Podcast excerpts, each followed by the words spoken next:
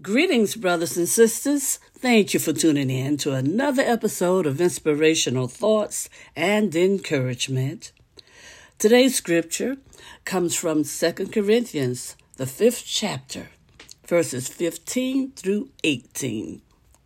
From the New Living Translation, it says, He died for everyone, so that those who receive his new life will no longer live for themselves. Instead, they will live for Christ who died and was raised for them.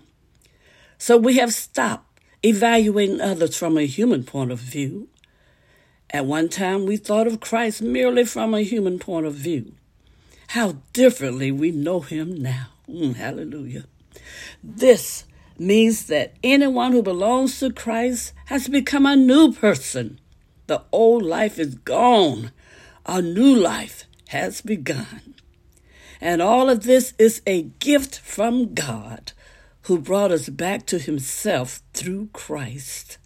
And God has given us this task of reconciling people to Him. Thank you, Lord. Thank you. Father God, we pray that you'll bless the reading and hearing of your holy word. We pray for the courage to always be obedient to your word, to your will, and to your way. And Lord God, we pray that you'll continually bless us with spiritual insight, wisdom, and understanding as we grow in the knowledge of you, Lord God, as we grow in the knowledge of your love for us, Lord God. This we pray in the precious name of Jesus, your Son our Savior. Amen and amen. Thank you, Lord. Thank you. Thank you.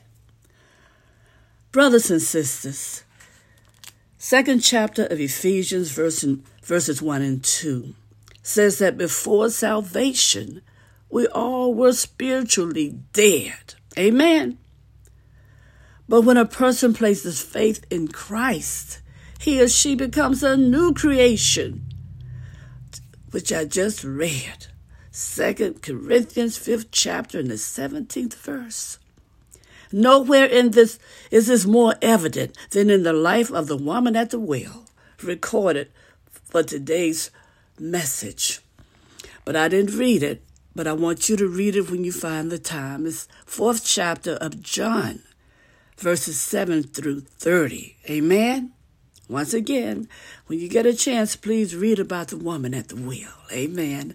Fourth chapter of John, verses 7 through 30. Before Jesus came to Sychar, the Samaritan woman's life was challenging, to say the least. She was not fully welcome in her community, as evidenced by the fact that she was going to draw water during the hottest part of the day, long after others had done so. It's easy to imagine her walking with her head down, trying to avoid eye contact, hoping to get what she needed without calling attention to herself.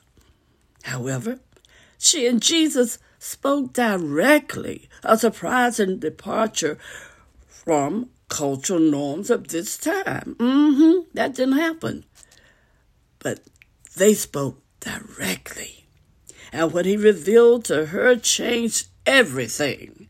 After learning of the living water Christ offered, she no longer ran away from others. Instead, she went right to them to share the amazing news. And you can find that in verses 28 through 30 of the fourth chapter of John. Oh, what a transformation! Salvation came to her in a moment when she least expected it. Mm-hmm. And, brothers and sisters, the same can be true for people in our day. What about you? Mm. Hallelujah. Thank you, Lord.